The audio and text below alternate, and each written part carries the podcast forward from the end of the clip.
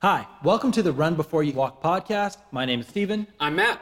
And what we want to talk to you about today is creating quality online worship services with volunteers. Most of us, and I'm sure most of you, are working at small churches, maybe medium sized churches, and you probably don't have very many people running around who are paid to focus on how cameras work and how graphic design works and things like that. What we're going to talk to you about today is how to do that reasonably well with volunteers. And I know I know this as well as you do. I'm my congregation before the pandemic was running around 80 people on a Sunday morning. Uh, very very limited budget. Um, we had for on, in terms of our church staff about about six very part-time people, none of which were tasked with video or audio or any of those things. And and so when when the pandemic started and we needed to move online, uh, hi, I'm your AV person, mm-hmm. and it was miserable. Not only was it miserable uh, doing it, it was the results were miserable because I wasn't good at it. So when Stephen offered to, he volunteered to do our Easter worship, he created an incredibly quality experience out of the raw materials that were already here in our church. Mm-hmm. Before we got to that service, how had your parishioners responded to um, what you had been editing together?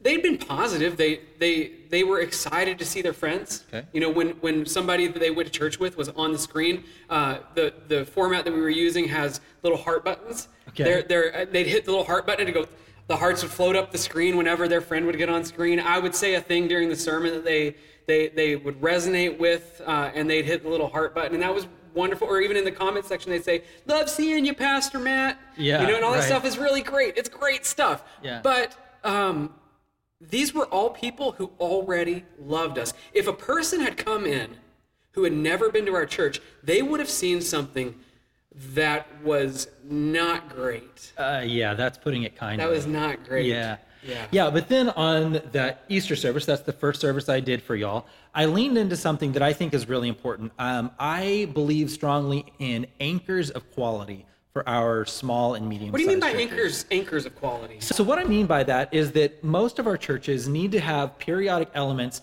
that are top notch. So even if you haven't got to the level where everything looks pretty good, at least there are these occasional graphics or videos or or something that that do look top notch. See that that was a major shift for me as a pastor was you know I I use uh, I use a, a worship service management software mm-hmm. and it and I think of elements of the service as being uh, welcome and greeting, uh, mm-hmm. uh, the passing of the peace, uh, the first the first hymn right. uh, the sermon, the benediction. I, I never thought of like say some of the elements that you put together. Well, so for example, some of our elements are there's the five minute countdown, which is because of this format shift that we've been talking about. Um, after um, in your passing of the peace, you often ask a discussion question. So we've got a little, um, almost always a 45 second little countdown. It's some graphic or something, and there's text on screen, but it looks good and the people in your comments engage with that. And it, let's not get distracted by your comments. We're going to talk. We're going to have later. a whole episode on that. Uh, yeah, but we've got little things like that. There's a sermon bumper. We're doing that. People probably know. Say, what say what say, they might not know what a sermon bumper is. Well, like a sermon bumper is a short. We're small churches, remember? It's, it's a short video. It's a movie that introduces the theme of the series. So going back to these anchors of quality, mm-hmm. I, I have to admit I had some anxiety. Mm-hmm. Because I had this sense like, okay, so you have um, you have the call to worship, rec- uh, an opening prayer, recorded by a parishioner in their bedroom, probably, mm-hmm. uh, so whatever quiet room they could get in their house. Right. And it's dimly lit, and it's it is what it is. It's a it's a regular person. This isn't an actor, mm-hmm.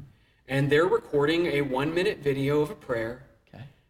and it's not going to look nearly as good as what comes next because here's the amen and then dun dun dun dun dun dun dun of the of the uh, of the bumper of the bumper video. Yeah, yeah. And I was like, will these high quality videos bring down the, the feeling of quality for the work of the parishioners?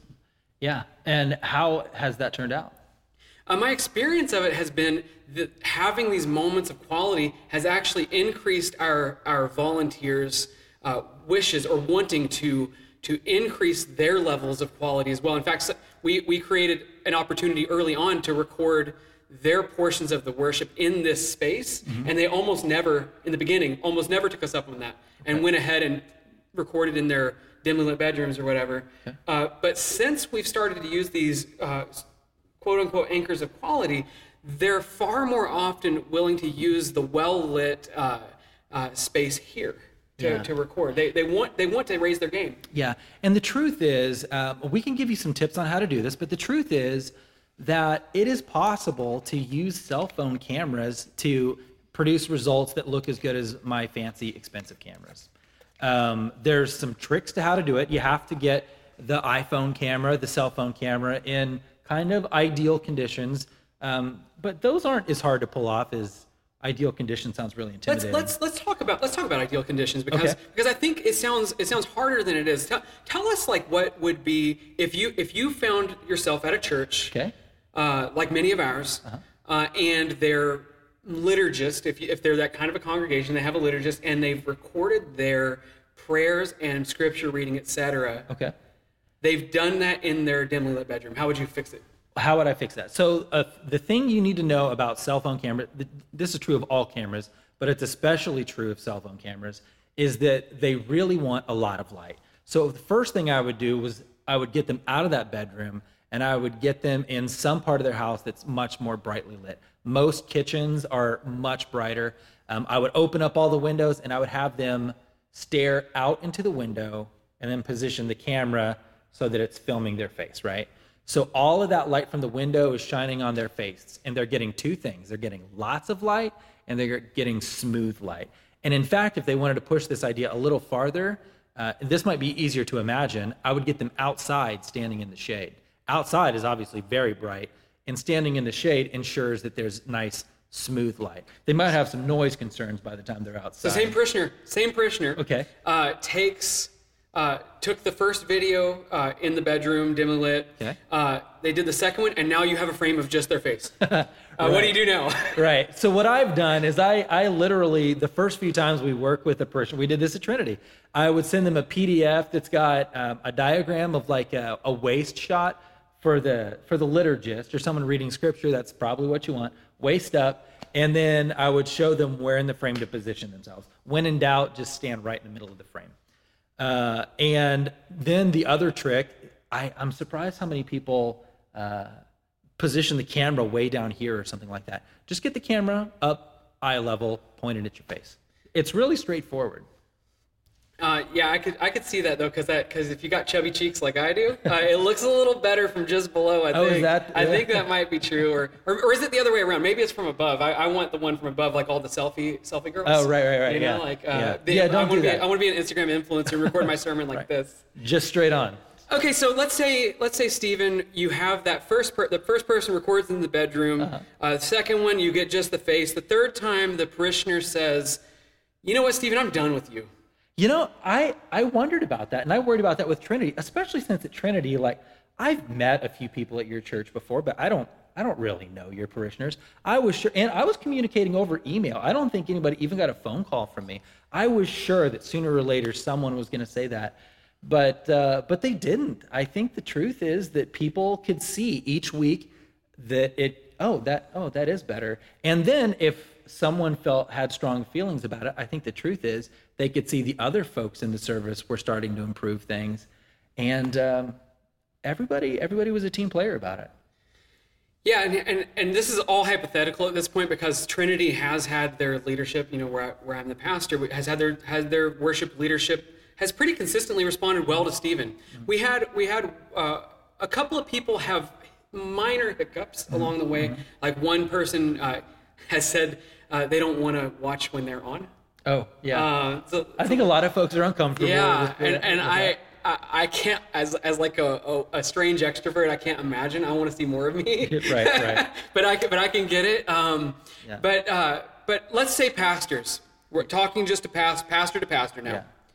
You have a you have a worship leader who will not take uh, the the really honest, positive critique. Uh, we need these things to be different. Uh, I think there's a version of this you just can't let them keep doing it. Yeah.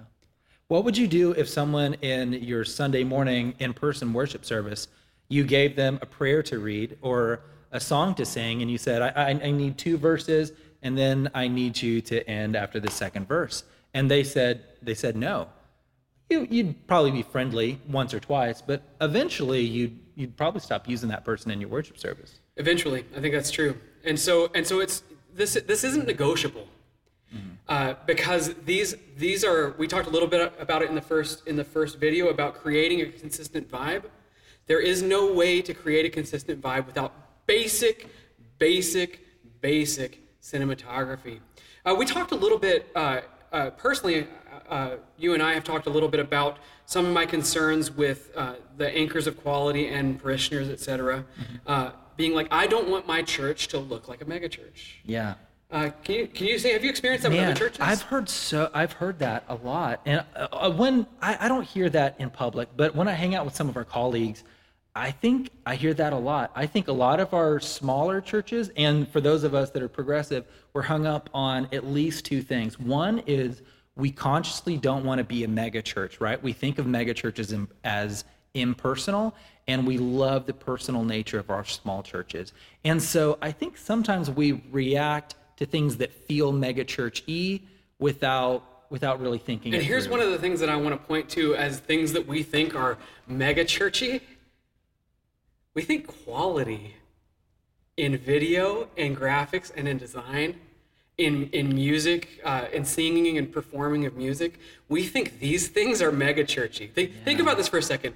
Quality is now a negative. Yeah. Uh, and I've been there. I actually have these moments in my heart sometimes about when I get real judgy about the megachurch environment. Mm-hmm.